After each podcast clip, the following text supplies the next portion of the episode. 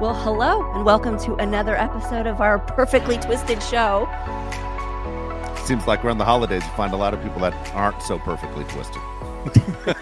Just a little bit twisted. Well, I will tell you what. Remember, um, on the last episode, I was bragging about all the um, all the online sales and having it delivered. So three packages now. I mean, three packages that said delivered, and I got nothing. Really?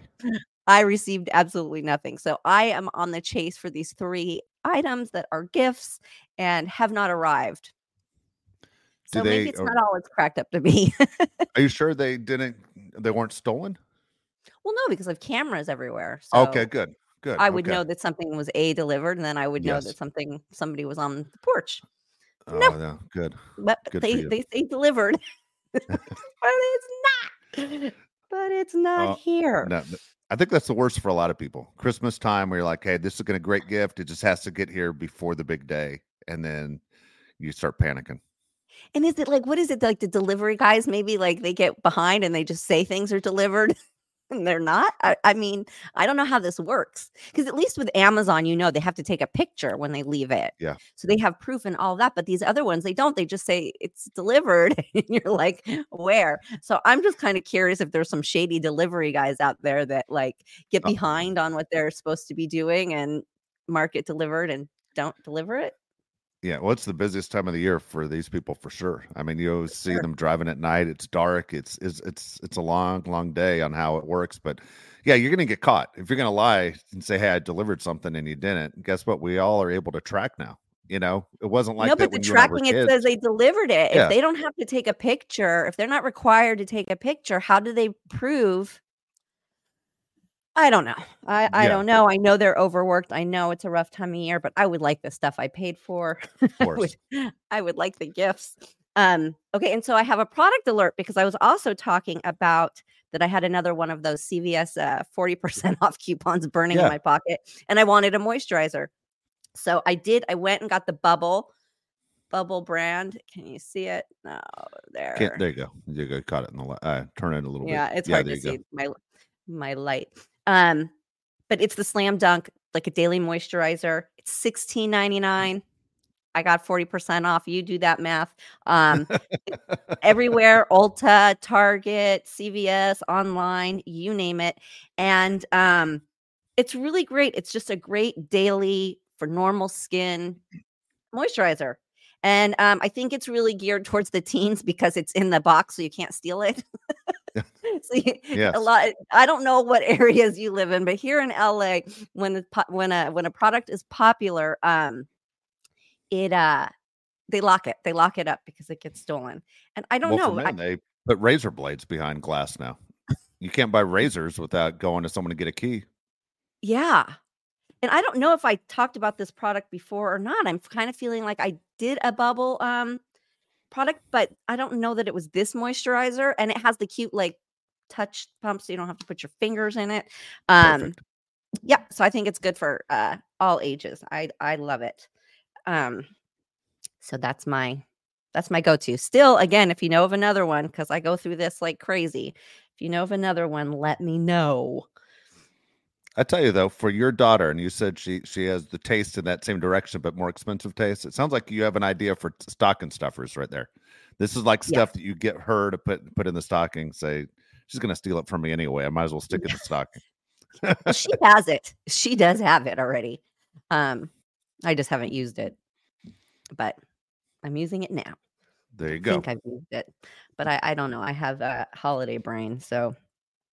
But anyways, we have a really fun guest today because I sort of consider myself a little bit of a valley girl. I mean, I have I have li- I have resided all over, but I've resided in the valley for a number of years, and um, I I have a love for it because I feel like uh, it's kind of a bit of suburbia in LA County, and you know you still get that vibe of like riding your bikes and coming home when the street lights come on. You can still do that. Whereas you know in LA, there's beautiful neighborhoods, but you're not really riding your bike around. You're gonna get killed.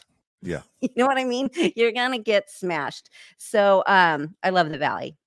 And anyways, he also grew up in the valley and um He is a historian on it. Uh, he collects all kinds of amazing things and has this amazing uh, museum called Valley Relics Museum.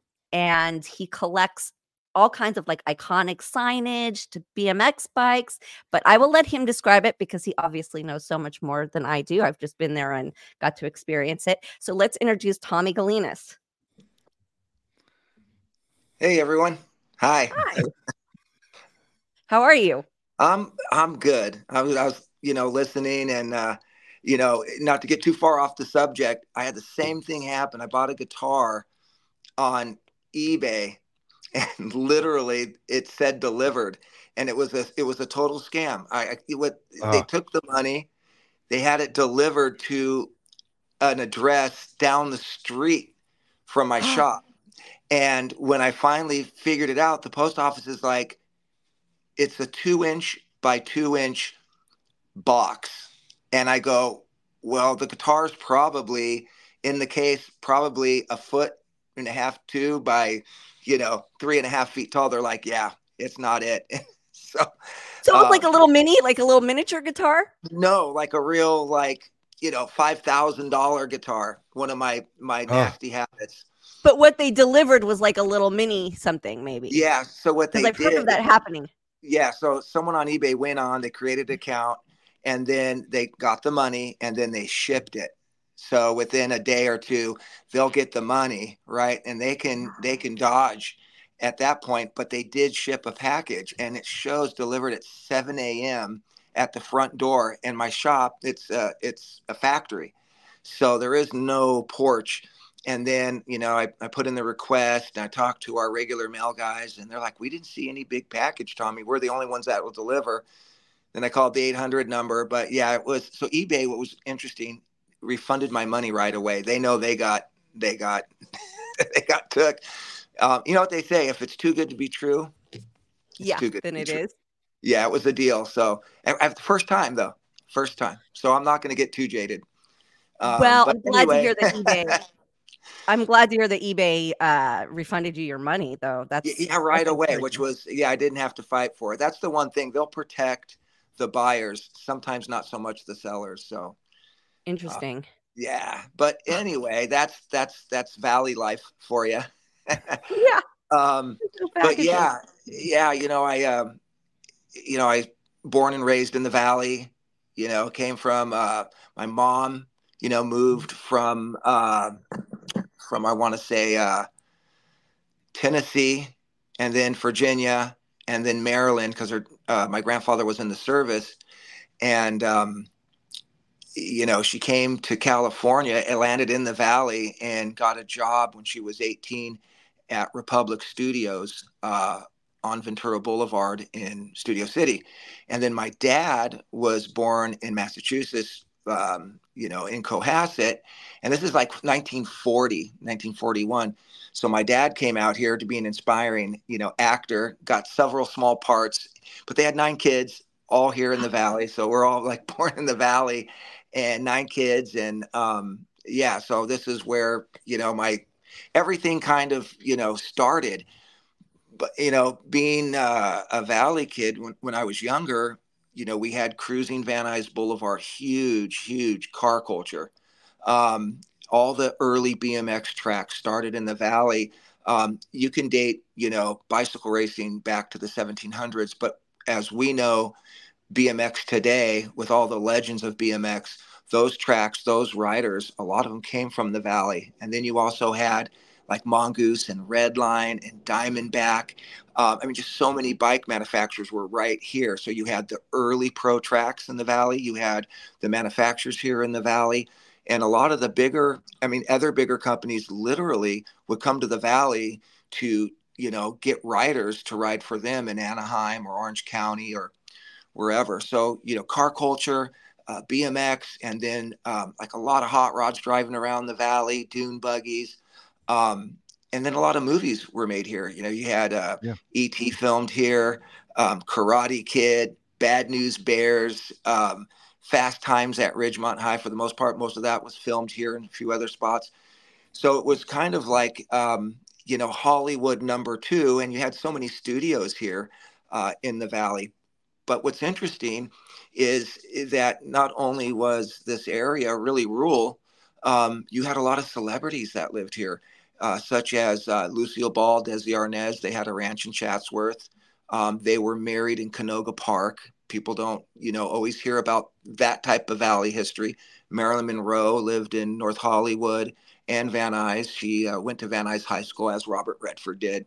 Then you had like James Cagney's ranch off of Old Melviny, Clark Gable's ranch. I mean, I can just go on and and name drop, but it was they used to say when I was a kid, it was home to the stars, home of the stars, because so many people had ranch homes here.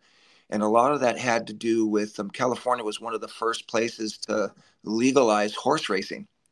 And so a lot of those celebrities, instead of moving to Kentucky or Tennessee, um, are now Nashville. They could have farmland right over the hill, and um, it was it was proof like farmland and a lot of ranch homes and a lot of land. And by the time, you know, I was riding my bicycle, no shoes, no shirt, you know, long hair, naturally tan from the hot heat of the valley. That's why, um, you know, that heat is why a lot of people don't like us on the other side of the hill.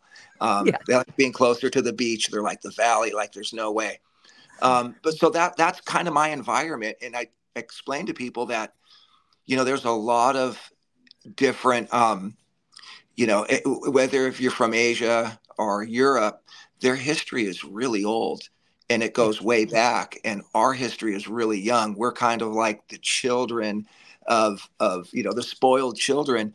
Um, but it's my cultural heritage. I grew up around motorcycles and BMX tracks and celebrities and things to do and some of the very first malls in the world so you had all this stuff to do, and um, and you know, and so that's that's how I identify. Um, so pop culture is my cultural heritage, and the museum, you know, is 8,500 square feet of of uh, LA history, San Fernando Valley history. So it's all stuff that's been rescued or donated, and um, and and that's kind of how it, it you know it took place in a nutshell. it's, and it's so cool. Um, you guys can go check it out at valleyrelicsmuseum.org um, and also on Tommy's um, Instagram, which is Valley Relics uh, Museum, and it's verified. But it's just also so cool looking, like the visuals along with the information. Um, and you guys rent out for events too, right? So it's like this yes. all encompassed space. Yeah, we just did uh, Hopeless Records 30 year anniversary there you know there's like probably about five six hundred people and um, what a great event. But we do a lot of bar mitzvahs and private parties and sweet 16s and of course anyone from la that wants to be immersed in free arcade play bmx bike hot rods uh, huge vintage neon signs. It's such a great backdrop to celebrate a birthday. And um, and that's how you know we're a nonprofit but it's those events that allow us to go out and rescue. It's those events that allow us to keep our doors open. So it was a, a way of creating a revenue stream um, to to make all that fun stuff happen yeah. I love the childhood aspect, just the, the the memories that come flying back. I'm sure for you know Nicole as well. All three of us, you know, we aren't that much different in age, but just as you're sitting there and you're talking about you know the valley and the, and the way it was, and for a kid that lived in in West LA, and when you said it was too hot on that side, that's always what my family used to say when I used to go, "Why aren't we moving over to the valley?" it seemed like I have so many friends in the valley. Oh, it's too hot over there. You can't you can't, you can't go over there, yeah. but it always seemed like more fun in the valley. Yeah. Well, and more homes had pools, right? So then the kids would drain the pools and skateboard. And skateboarding was a huge culture here too, because you could do it on the street. where you know in LA you good, get hit. That's a good point. What people don't realize is that on the other side of the hill, you know, Santa Monica, Venice, all the way up the coast, is you had the ocean and the valley had the swimming pool so that's where they marketed it you know to kind of cool down. That's why there were so many swimming pools. We were considered the sidewalk surfers but we had one of the first skate parks was uh, Reseda Skatercross and um, since it was one of the first a lot of the dogtown clan would come over and a lot of people skated there. I mean you could think of anybody and they go yeah i skated there because it was very competitive. They had a lot of the competitions there um, so yeah, the skateboarding deal and the swimming pools. But yeah, we would not only drain the pools and skateboard, we would also ride our BMX bikes uh, in those pools as well. Yeah. Yeah. And, and, and the signage I love. So, like, things like Henry's Tacos. It's so funny because when I love, obviously, it's a beloved taco stand in the valley, and um, they were losing their lease. They ended up opening across the street, like Caddy Corner, but they lost their space and their sign was gone. Tommy got that sign, and it's just one of those like, it's so dang cool. It's just so cool. And it's like, it makes you feel like, okay, it's not gone, you know? It's, it's like yeah. it gives you that warm and fuzzies. It's uh, that the signage is just like, um, because it's it's visual. It gives you that that warm and fuzzy and childhood like good vibes. Yeah, there's a friend of mine. His name's Charles Phoenix, and he's a very flamboyant historian, um, author, and uh, does a lot of these vintage slideshows. He refers to the valley as the world's most famous valley. And um, when you said Henry's Tacos, I mean, Henry's Tacos appeared in almost every emergency, Adam 12, um, I mean, it was just in so it was a backdrop for so many movies, as a lot of these locations were. Um, so you know, uh, uh people go, oh, so you know, and I know probably whoever's listening would go, so you got to kind of be from the valley to appreciate this museum, and I try to explain that the valley history is global history. Uh, the movies that we filmed here, the celebrities that we uh, that lived here, um, you know, we produced 62 million Chevrolets in the valley. It was home of the Camaro. It's where the first Camaro rolled off the um, the assembly line, and that became like the home of the Camaro, where it was produced, where it was made, the prototype. Um, it became so popular between the Firebird and and the Camaro and a lot of those GM cars. Then they started, you know, branching out to um, uh, I believe Canada and like Atlanta, uh, something like that, to help keep up with the demand. Um, and then you know the book, the some of the world's you know greatest um, airplanes and warplanes, and were all made in the valley. And a lot of the satellite rocket engines were all made in the valley. So our history has a really far outreach. And so if you like pop culture, um, for example, you know, not only California or LA, but the Valley, you know, has a lot to do with what fast food has today. Um, the whole concept was pretty much spawned from what happened here. Um, and, and fast food back in the day, you know, I remember going to Taco Bell um, back in the 70s, and they would literally chop the tomatoes up. You could see them chopping tomatoes up, grating the cheese, cooking the, the beef fresh seasoning it, everything was fresh, and they would have to constantly re up it. And so when you ordered a taco, man, it was fresh lettuce, it was fresh tomatoes, fresh beef. I mean, it was fantastic. You know, it's a little bit different today, but there's so much history here, and there's like layers and layers. We could we could do a, a four episode on a lot of the families that lived here and the inventions that were made here. So it, it, that's what got me interested. There were so many layers of history that I didn't even know about. And the farther I kind of dug into the history, the farther back I would go. It's just like every little layer is like a rabbit hole of just coolness. So um, yeah, and you know, it's where I'm born and raised, and I believe charity should begin at home. So Yeah.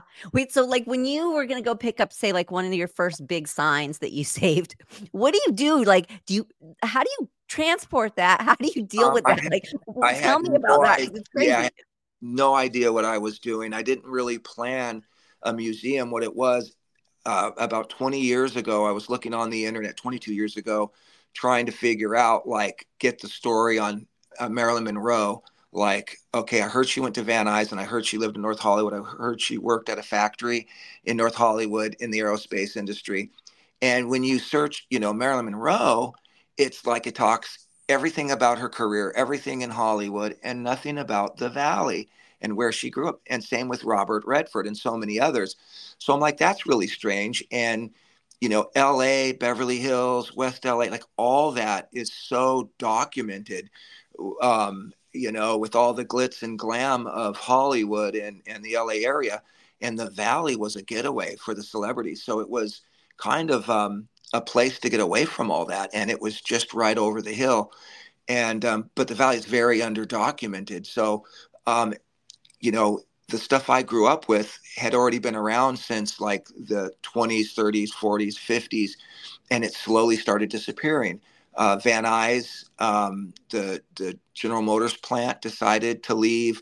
Then Lockheed, um, and then you know Boeing, and all these different companies, which provided so many jobs, that that was part of the demise of you know why the Valley. Look, I still love the Valley, but it's not the Valley I grew up with and there's still a lot of nice areas of the valley you know um, you know all along ventura boulevard from universal city to calabasas and then even i call it kind of like the crater that you have all these nice towns and cities uh, around the edge of the crater porter ranch is clean and nice granada hills is nice you know and as you work your way around you know to um, like I said, uh, you know, Woodland Hills, and then you get into Tarzana, Encino, Sherman Oaks. Um, all those areas are still really nice and well kept, and it's you know in the middle where you know it needs some work, and it looks like they're finally starting to put money um, back into the valley. Like the valley is the hand that feeds LA. There's so much revenue, and we were number one in the nation in manufacturing for so many years that when we produce the, those tax dollars and we produce that revenue, you know, it goes into the LA pot and then it's supposed to come back to the valley. So that's why we've been very unsuccessful of separating ourselves from LA and then we wouldn't have the bureaucracy of getting things done. But LA doesn't want to let go because they know that they want that money. Um, but uh, yeah, so you know, getting to that first sign, um, there was a place called the White Horse Inn. It opened up, uh, I want to say 1950s, early early 50s, and it was a five star restaurant. And it had this big sign that said White Horse Inn. And in the middle of the valley, you didn't have uh, what you have today, like you know, driving down Ventura Boulevard with all the you know tall buildings and you know houses built everywhere. You could see the sign that said White Horse Inn from miles away and uh, five star restaurant, the best food, the best service. And uh, my mom and dad used to go there, and then my brother got in an accident in front of there. It was a destination. We get on our Schwinn Stingrays, our BMX bikes, and that was the first destination. You know, riding from our neighborhood to there. There was a liquor store next door. Then we would, you know, cut over to the Kennedy Surf Shop in Woodland Hills, and then we did Topanga Plaza, then Northridge Mall, and then Cal State Northridge, and then back home. And that was and you know the only requirement was um, be home by dinner, be home by dark, you know, and uh, you could take a, a, a sip out of the hose, a nice big swig. You could, you know, call Uncle Arnie, hey, we're tired, I don't, we can't pedal home anymore. We throw our bikes in the back of uh, uh, the El Camino, and there'd be six or seven of us Valley kids. Um, you know, you're able to sit in the back of a truck. you know, you can't do that today. Um, but the the White Horse Inn sign was a was a landmark and uh, it had closed uh, right around the same time General Motors plant had moved out of the valley, which was right around 1997. Uh, and um, I just see it going by and going, man, there were so many memories there. The sign stayed up for so many years after, um, and everything inside was still intact. But a company called Northridge Foods bought it and used it for storage. And so um, I'd drive by, I would call, I could never get a hold of anybody. Hey, when you guys decide to tear this place down, which is usually happens, or sell it, can I have some of the booths, some of the signage? Can I have the sign outside? And they just thought I was crazy. They're going, oh, just keep calling back. And one day um, I was driving, uh, I was late for a meeting, and I see him like literally bulldozing the White Horse Inn and it was gutted. And I was like, oh my God. And I literally turned around late for a meeting and got in the crane's way. And I'm like, hey, I was promised a sign, you know. And he's like, kid, you know, basically, kid, get out of here. Like, we have a job to do. And if you're one of those guys that's going to hold up the job, you know, kind of like with so many words, I'm going to break your fingers type thing. And I said, oh, no, no, no. I'm from the Indian preservation. And this is Indian burial ground. And um, so we can just stop it here and now, or you can give me the sign and I'll just go away. So lo and behold, um, I thought I could just, and that's a true story. The guy just kind of stopped and said, you know, what do you want? He called the owner and they go, oh yeah, we did promise that to him. He said, you have like till tomorrow at 10 a.m. to have the sign gone. Um, otherwise, we're just going to crush it.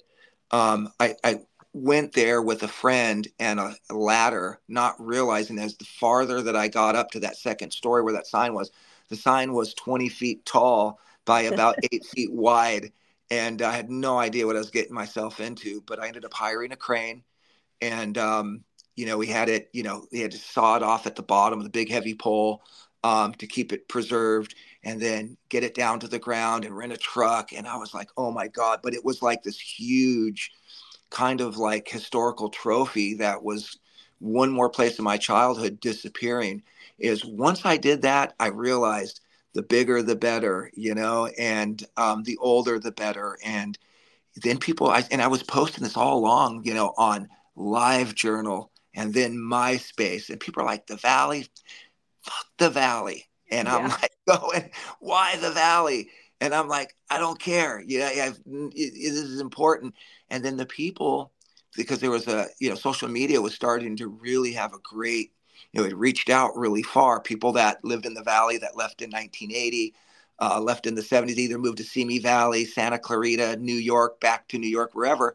They were like, you know, I left angry at the Valley because the crime and um, and things like that. Um, but you're, you know, you're making me appreciate having a new appreciation for um, the Valley and its history and where I grew up. And you know, I really wouldn't change my childhood for the world.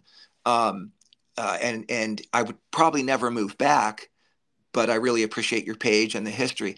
And um, and there was a lot of people that stayed. And so that first big sign was is what really kind of catapult. And as I would be on MySpace and then Facebook and then you know filming videos of the rescue and then uploading them, people were like, "Oh, my dad has a sign in his backyard. It was uh, uh, Topanga and Sherman Way called DeYoung's gas station. It's been there since the 50s you know, come get the sign. And then people were like, hey, this.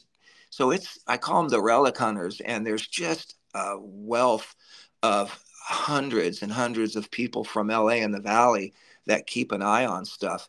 And so if it can't be saved or preserved, um, and it's just the 11th hour, um, we um, show up, we get permission, we have a great relationship, you know, with the city and business owners and community that we don't want to see anything be torn down, but a lot of the stuff happens behind the scenes, and um, so you know you you got to kind of just wait, like I said, right till the last minute. Fence goes up, they start tearing stuff down, and it's kind of safer for us. So people go, well, you're just taking that sign just because, and I'm like, no. Um, all, all of the businesses are gone. All of the themed restaurants, all Malibu Grand Prix is gone. The bicycle tracks are gone. All this stuff.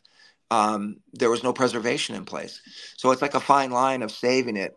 But, um, you know, most of the historians and most of the preservationists I work closely with, and I'll call them and go, What do you think? Oh, we're actually, LA Conservancy is working on that. We already have a line on that. We're already taking care of it or behind the scenes are like, go get it, get it, and ask for permission later because it's it's going to be gone. Um, so yeah, so that that's kind of what catapulted was the White Horse Inn, 1950. This beautiful sign, um, you know, and then you know, of course, Henry's Tacos was up there, like the second or third sign that we rescued. The owner gave it to us. Um, but then a lot of the studio people and pickers were telling her, I want to buy the A to put in my apartment. I want to buy the T because that's my middle name.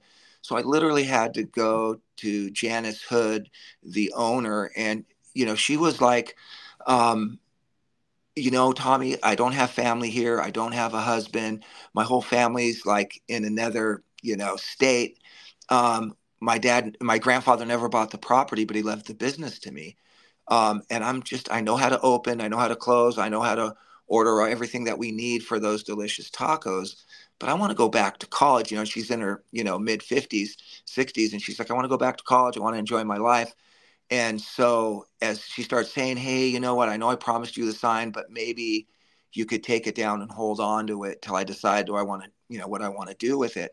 So I finally called her up and said, Look, Janice, I'm going to give you some cash. And I know you could probably use it closing the business and all, but that sign's not going anywhere. Like it, it's it's I it's it's going to the museum. It's going to the nonprofit.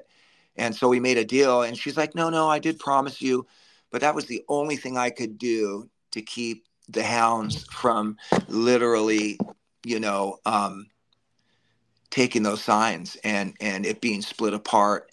And there's a lot of history at Henry's Tacos. It was one of the first gringo taco stands. Um, back in the day, you know, it opened in 1962. So there was only a handful of those taco stands, and people didn't know how to eat tacos, you know, because it was they weren't hard shells yet. So you know that whole process. So they're part of that whole like, and there's history with other food entities like the cousins and uncles that had started other you know well-known restaurants and stuff. So I was you know it's for me it's you know it's probably cost me more money out of my pocket, and then the museum and the name kind of started to exceed me and got bigger than you know where you know there was a certain amount of output of labor and money. And it was you know kind of like my my cigarette i don't smoke cigarettes. Um, and i don't drink beer so i had a lot of uh, i have a lot of other bad habits like i said like collecting bmx bikes and and guitars and stuff but i had all this extra money and i'm like thinking you know what it feels good to give back to the community, put pride back in the valley, uh, tell the history of how the valley shaped the nation, especially in the car industry and aerospace industry, and even movie industry. And so, yeah, that that that's the story behind. I mean, every sign. Mean, there's the original Palomino sign. Um, the Palomino in North Hollywood opened in '49. Prior, it was called the Mule Kick but the Palomino is what gave pretty much, you know, Elvis Presley's one of his first appearances there. If you look up Palomino, North Hollywood, you're going to go, I had no idea. It's the CBGBs of country music, and everyone got their start there. So we have all the original signage from there. I have like stuff that, like the uh, the owners' jackets. Uh, they were the first venue to get uh, uh a, a country music award. Um, I have all the awards. I have all the signs. I have a lot of, you know, the inside of, I could, you know, even have the sound system from the Palomino that once I got the signs, a lot of the old employees started coming forth with, you know, relics. And um, so there's things like that. Um, there's just a lot, like even the, you know, uh, Mel's Drive-In from San Francisco, where the um, American Graffiti was filmed. Um, they were repurposing uh, and calling it, you know, Mel's Restaurant, not Mel's Drive-In or Mel's something. But I had one day to go out and grab this, you know, 30 foot long by, you know, six feet, six foot tall uh, neon sign. And I had to send, you know, my brother-in-law and a couple other people, you know, in a truck. and I'm like, hey, we got 24 hours to pull this sign down, and we did it. We got it, and um, so those are the things I think that you know, that LA is finally starting to, you know, care about the history. It, it's really just shattered its, its, um, you know, its, its, its heritage, you know, and, and all the historic venues and historic homes. Hollywood's been pretty good. Beverly Hills has been pretty good. But as you know, Sunset's been just stripped yeah, of, yeah. of all of those beautiful buildings. And so, um, like I said, you know, the, the Valley has a huge outreach um, if you if you haven't noticed, I like talking about it. well, no, it's amazing. It's amazing, and um, you know, the San Fernando Valley is underrated. It always has been. I remember living here, and, and like you said, people go, "Oh, you live over the hill." You know, like it was so cringy, and it was like, you know, what? I like it over here. I don't have to drive around for half an hour looking for parking. you know, uh, at the yeah. time there was free parking on the street. There was no crowds. It was quiet. It was I liked the heat. Easy to um, shop, nice, nice. You know, along Ventura Boulevard, really nice boutique shops, really yeah. awesome restaurants. Yeah, really close to work because I worked at Universal Studios for so many years. Like, you know, so for me, I loved it, and I couldn't understand why everybody hated it so much. And yeah, um, we didn't, we didn't, we we just kind of it was kind of like a secret. You know, uh, we didn't. You know, they you know they say that you know as an example, you know, people that have money don't brag about it or talk about it. Well, the Valley was kind of like that to us Valley kids. You know, a lot of people talk crap about the Valley, and we're just like, whatever. We didn't even have to like, you know, try to. Ex- lane. yeah, we yeah, just, and it's like fine, stay over there because we're good over here in the valley. You stay on that side. it's We'll stay hot, on this it's side. hot. It's fine. it, it's hot, but we can jump in someone's pool, hop the fence, jump in someone's pool, and then get on our bikes and ride away, whatever. Yeah, and it's listen, it's not that far from the beach. It's kind of easy to get over to the beach, to be honest. Um, yeah, it's like 30 minutes. yeah, it's not that bad, and it's a pretty drive. So all things San Fernando Valley, it's a gem. It really is, and so are you for preserving it all and keeping it all alive and um, offering it for people to see. So again, everybody, ValleyRelicsMuseum.org, check it out. It is really, really special. Um, you can rent the space, you can go on tours, you can have membership. Um, they have a gift shop that's really cool. Um, and also Valley Relics Museum on Instagram. If you if you're on there, you can see some visuals. It's really, really, really cool looking. I gotta say. So thank you for sharing with us. Thank you so Yeah, much. It's so you for fun. having me, and uh, I really appreciate it, guys. So really Yeah, do. keep it up. Fantastic. Thank you. Thank you. Thank you, Tommy. Have a good day. You Bye-bye. too. Talk to you later.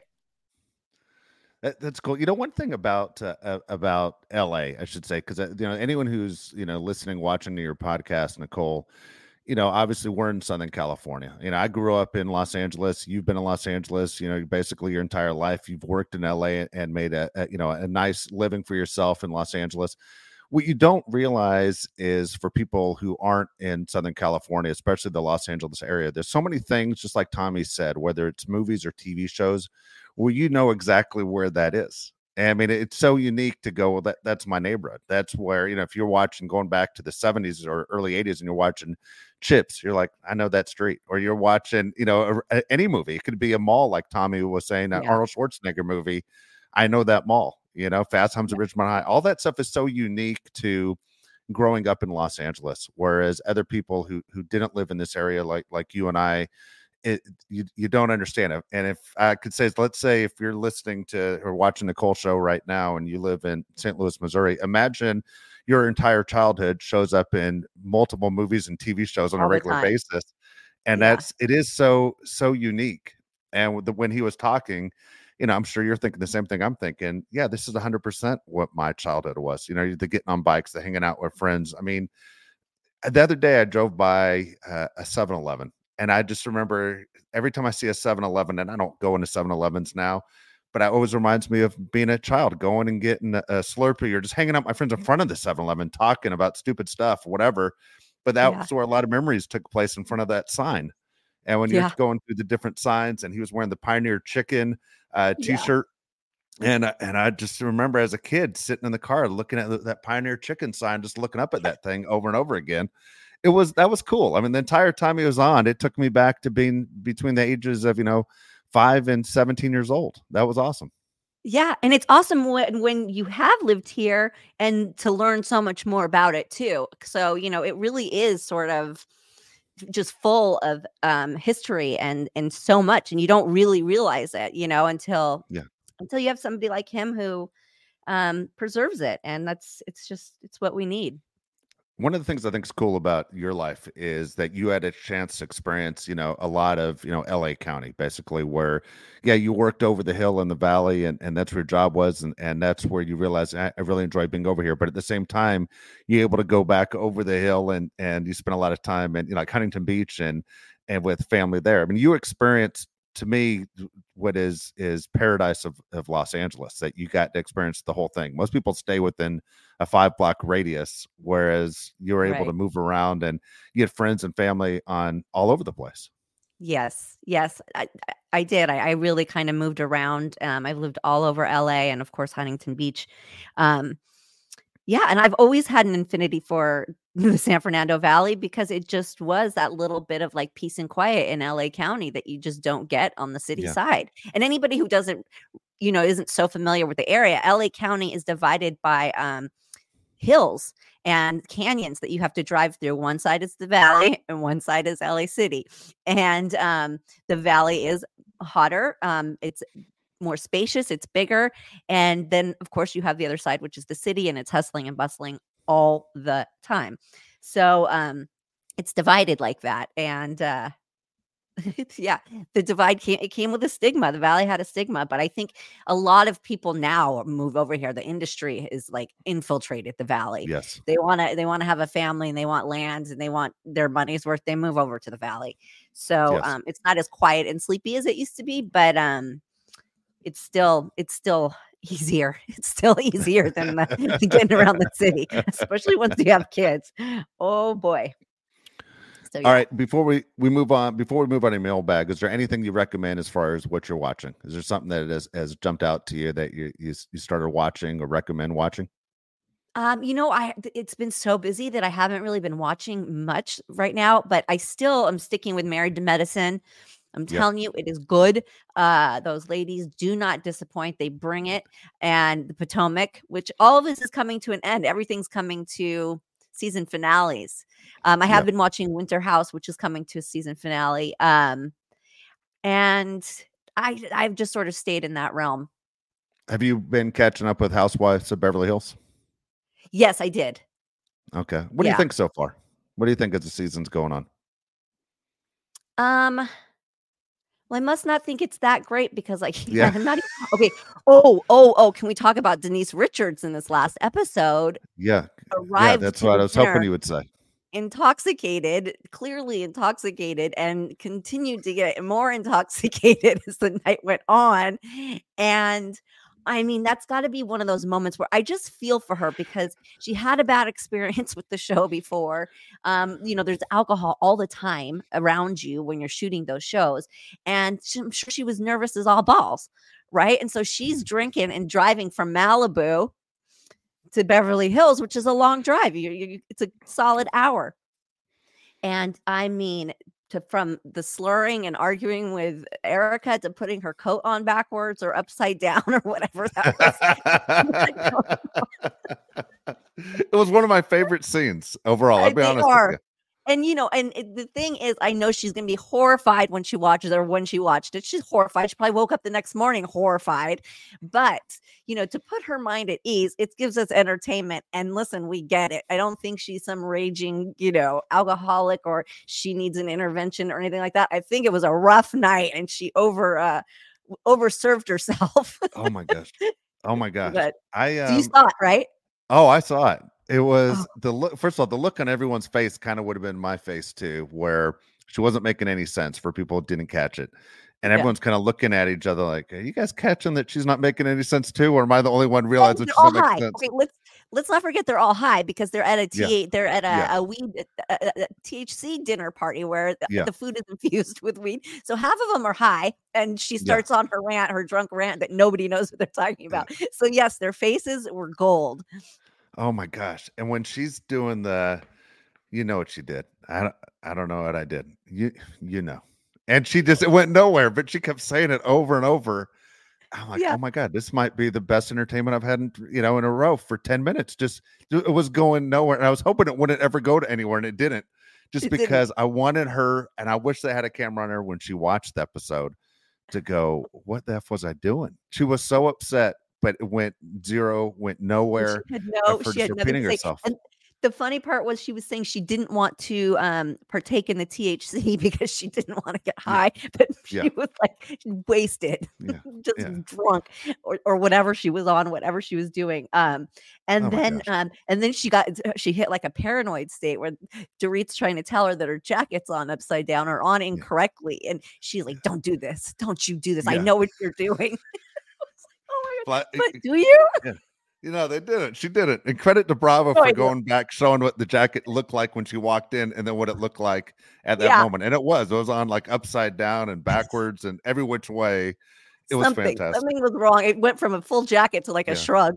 Yeah. Yeah. Oh my god. Oh, I mean, oh, cringe, I cringe, loved cringe. it. Easily the best scene of the season. I'm with you. Yeah. you. Yeah, that I forgot. I, I can't believe I blanked on that one. Yes. that Okay, I'm was, glad. I, uh, well, I was. I would have reminded you because I was about well to bring that up, and and uh, and the whole Kyle situation is is a little uncomfortable because you don't know which direction or how it's going to end up. Kind of situation that uh, she's not typical Kyle, so it's. I know. Is it me or does she just seem she's so uptight? She feels so uptight, like she's wound she. really tight right now. Yeah, I think you know what when I think you're holding so much in that you're trying to hide from the camera. I think is my guess is what she's doing. You know, there's a lot of stuff inside that house that her Yeah. life's not going as well as it used to, and um, again, whether she's protecting her kids or she's protecting herself, um, there's obviously something way off. And I used to feel like she was the most balanced one on the show, and now Yeah. with uh, hey, I'm just going to go out and pick up something to eat. Plus, I'm going to get a tattoo. Just randomly grab a tattoo. Seems Yeah. like things aren't going well. Yeah, things are definitely different with her. And it's sort of like um how do you to try to like hide something when you've signed on to do a reality show Yeah. like that, that's a losing battle. And um I think you kind of in the end make things worse. Um Yeah. so it's sort of like do you bow out at that moment or you if you continue, I feel like you have to open up and you've got to let people know what's going on. Yep. It's what you signed up for. Yeah, so the true. whole hiding it is like you said it's uncomfortable it's super awkward and uh, it, it just leaves people to make speculations which most of the time are wrong right True. True. Yeah. People always like excitement and whatever's juicier, whether it's uh, you know true or false. People want to believe uh, you know whatever's the most exciting part. It's not their life, so it's easy to to capitalize easy on to someone else's yeah. misery. Yeah, absolutely. All right, let's get to uh, today's mailbag. Again, uh, Nicole's mailbag. All you have to do is go to the website perfectlytwistedpod.com and uh, be right there at the top. Nicole's mailbag. We have questions from uh, Tony Nakarado. We, by the way, we had a bunch of questions come in. If you put questions in, we'll try and get them uh, on the show as soon as possible. But a lot of people over the last week have, have written in with questions. So Tony, you're the one who we uh, we grabbed today. Okay, so please don't stop with the questions. Uh, we will get through as, as many as we can. Uh, Nicole, first question from Tony is Nicole, what was it like being on Married with Children? You did an Oh. episode of Married with Children. i did do an episode of married with children it was supposed to be a spin-off um, they wanted to do um, i think married with children it was when it was coming to it they knew that there was an end to the show in the near future and they wanted to the producers wanted to do um, a spin-off Yeah. And so, on one hand, it was incredibly terrifying and so much, so stressful because there was so much pressure. Um, but the good news of it was, you know, I was with people that I'm, I'm familiar with. Like I've known Christina Applegate, who's just the kindest, sweetest, most generous soul, and um, David Faustino, who I'd known forever. Alan Thicke, I knew him forever. So I was able to um, have, and Matt LeBlanc, who uh, I I played opposite of, um, I, I I knew him a bit, and um, so there was like this half of it was super scary and stressful, and then the other half was like, well, at least I'm I feel good around these people, but just to be a part of that show was. It's it's amazing. It's something I'm proud of. Whether the spinoff, because it obviously didn't didn't happen, but um, yeah, to be a part of an iconic show like that is, you know, it's it's a check you know it's like you know check got that done did that and because i was a huge fan of the show too so Yeah, it too. was um, yeah every i think you know the world loved that show so um that was really exciting it was really fun and also really nerve-wracking There you have I it. you, I think I've I I don't think I've ever shared this story with you. My married with children story. So when I was in high school, my junior and senior year, as I just tell you, I used to get tickets to TV shows. That's where I first met Nicole when she was doing Charles in Charge. And you filmed or taped on Thursdays. And Married with Children, I can't remember the day they they taped for me. I think it was a Friday. But anyway, I ended up with tickets to see Married with Children, and I was like, "Oh, that that's great." I'm um, I, you know, I'm a huge fan of the show. It probably was my my favorite TV show on, on television at the time because it was so unique. At the time, there wasn't a show close to that. yeah And um, just uh, remember, well, I don't know, you work there, but they recorded on Gower, and so it's not as the same area like where you were. where you did Charles in Charge, which is a little bit safer. And so and we get tickets. Buddy of mine and I go. I'm a senior in high school. And at this time, by the way, for the people who don't know or follow have followed the show from the very beginning, I, when I was in high school, I used to ask Nicole out all the time. She never once called me back, but that's uh, I'm over it. Okay.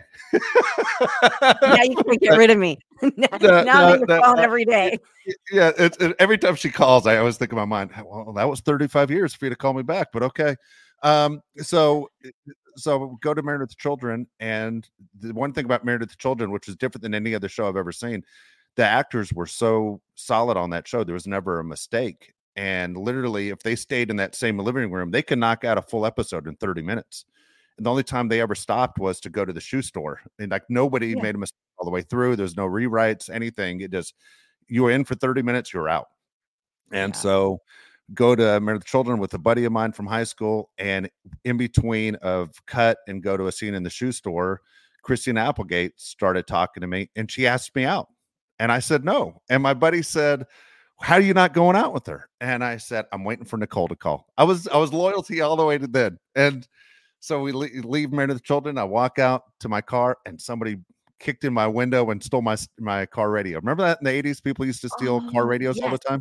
Of course. And Oh, because you were so- you were in Hollywood, I Sunset was in Gower. Gower. off of Gower. I was parked right on Gower. Yeah, that's what I was Oh, saying. It wasn't the no. same neighborhood. So oh, it's- two it's so you dropped the ball with Christina, and then you got your Yeah, well, car thanks. It hurts to hear you say I dropped the ball. It hurts to say that. so when we went to school the next day, the kid I was with, man, he just went on and told the story a million times. He told her no, and I kept saying Nicole's going to call. Never call. Nicole. Anyway, Tony, thanks for bringing that up. I feel worse. I'm gonna go in the corner and cry when the show's over. All right, here we go. Second question from Tony. Nicole, in addition to acting, did you uh, ever also want to be a writer or director, or do you want to produce again like you did after the Baywatch documentary? Um, you know, I think producing is more of like where uh where I fit in. I like it. I it gave me like a new zest for the industry. So, um I, producing is something I would very much be open to, but at the same time, producing the documentary kind of gave me the acting bug. So I'm kind of wanting to do some scripted acting again too. Um, it's my favorite place to be, but I, I do love production because, like I've said so many times, I love the process and the journey of you know every project so you really get your hands in that when you're producing something you know it's from the idea to the sale to the to the you know the green light to production to the sale of it um and so you get to go along that entire journey which you know for me is the the fun part so that's why i love it so much All right. Next question is uh, Nicole. Have you ever had someone ask you for an autograph or a selfie at a bad time or an of location? I guess i would have to say like the public restrooms are the weird ones. Public restrooms but you know at the same time i kind of get it because you're washing your hands and you know hopefully you're washing your hands in the mirror and you're you're looking at people and then you get recognized that way. So um and you're kind of you know aware of your surroundings in the bathrooms but quite a bit in public restrooms yeah You know what? In San Diego, that's happened to me. That is my least favorite place too. i think That it's more funny that you said inappropriate for men though men in the men's It bathroom is. a little bit different right Yeah, because you're standing next to someone else and your pants are halfway down and you're like, this Yeah. sucks. Yeah, yeah. You, I don't know that. Yeah, the restroom is the worst place. it's strange You're absolutely it's right. strange but it's um you know it happens a lot Yeah. At least you're only washing your hands when you're actually talking to him. Yeah, because Yeah. then you're like, is this guy going to go in for a handshake before we both wash hands? Like, what what's happening? What's you know, happening none of that's comfortable. Absolutely right. All right, uh, Nicole, did uh, your friends ever give you a nickname when you were younger? Um, no, not really. I mean, some throughout some of my life, um, some of my friends call me Nickel. Um, so Oh, like that. Um, yeah, and but that's it. Pretty much stuck to Nicole. I never really liked Nikki. Uh, my dad called me Nikki, but um, he was the only one allowed to because for some reason it sounded different coming from him. Um, but I, I Yeah. that was never like uh, I don't know what I had against it. Looking back, I'm not sure what I had against it, but I hated it. And um, so it was never Nikki, but Nick and I see Nick and um, Nickel. Those uh, those are sort of floated around. I like it. I, I, I like it. I'm glad you didn't do the Nikki thing. I think Nicole fits you perfectly. It's a yeah, Nikki. I, and then it's not a Nikki. yeah, I'm with yeah. you.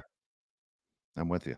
Yeah. All right. Final question. Um, again from Tony. Again, Tony, thank you very much. Nicole, I see you now have an official account uh, selling things on eBay. Are you going to branch out and sell other things in addition to personalized autograph photos? Um, I'm thinking about it. Yes, I have to. It's kind of a lot of work. Um, I I get so many. Uh, I get uh, so many autograph requests like through social media, and we were just getting a little bogged down by it. So the eBay store seemed to make more sense, and it's just more easy and organized to send out. Um, so that's really why I started that. It's easier on um myself and my team who put it together and have to get it all mailed and shipped and all of that. So um we're doing that but yeah i i think that i will add things that are um you know definitely more rare and one of a kind anybody that doesn't know it's um nicole eggert official on ebay and you can get things customized and personalized so for yourself or for a friend as a gift or whatever um you put the order in and then when i do the signings i can customize it to you which is different than Oh, everything that's else cool. on the internet because I see lots of pictures, um, autograph pictures of me that people have got me to sign and then they turn around and sell it. Um, but it's not personalized; it's general. Which listen, there's nothing wrong with that. I would also do general ones, but um, so that's sort of the difference is that mine will be from you know our office and it will uh, be personalized to you if you so choose. Do So you uh w- when people request something, they say do not personalize it. Do in your mind, do you think right away they're going to turn around and sell this? Yeah, a hundred percent. yeah. yeah And they do. Yeah. And No, do. It's fun. Yeah, it's funny. Well, in where I'm at right now, to my to my left, I have uh, an autographed picture of Pete Rose, the baseball player, and uh, we did uh, like three shows in a row with Pete Rose, and was help to help him bring people in so he can sign autographs. He signed autographs for seventy five dollars every autograph, just signing his name on it. And so when the three days were over and there was no one around, I said, I want to get something from Pete Rose. And so I said, Hey, Pete, can I get a, a picture autographed? He goes, Yeah, 75 bucks. I was like, "Okay, Well, I just spent nine hours helping you bring all these people in.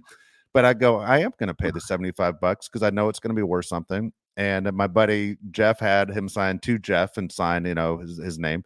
And I said, No, Pete, just your name's fine. Because exactly when Pete drops dead, I'm selling that picture in a second. I was so irritated that he asked me for $75.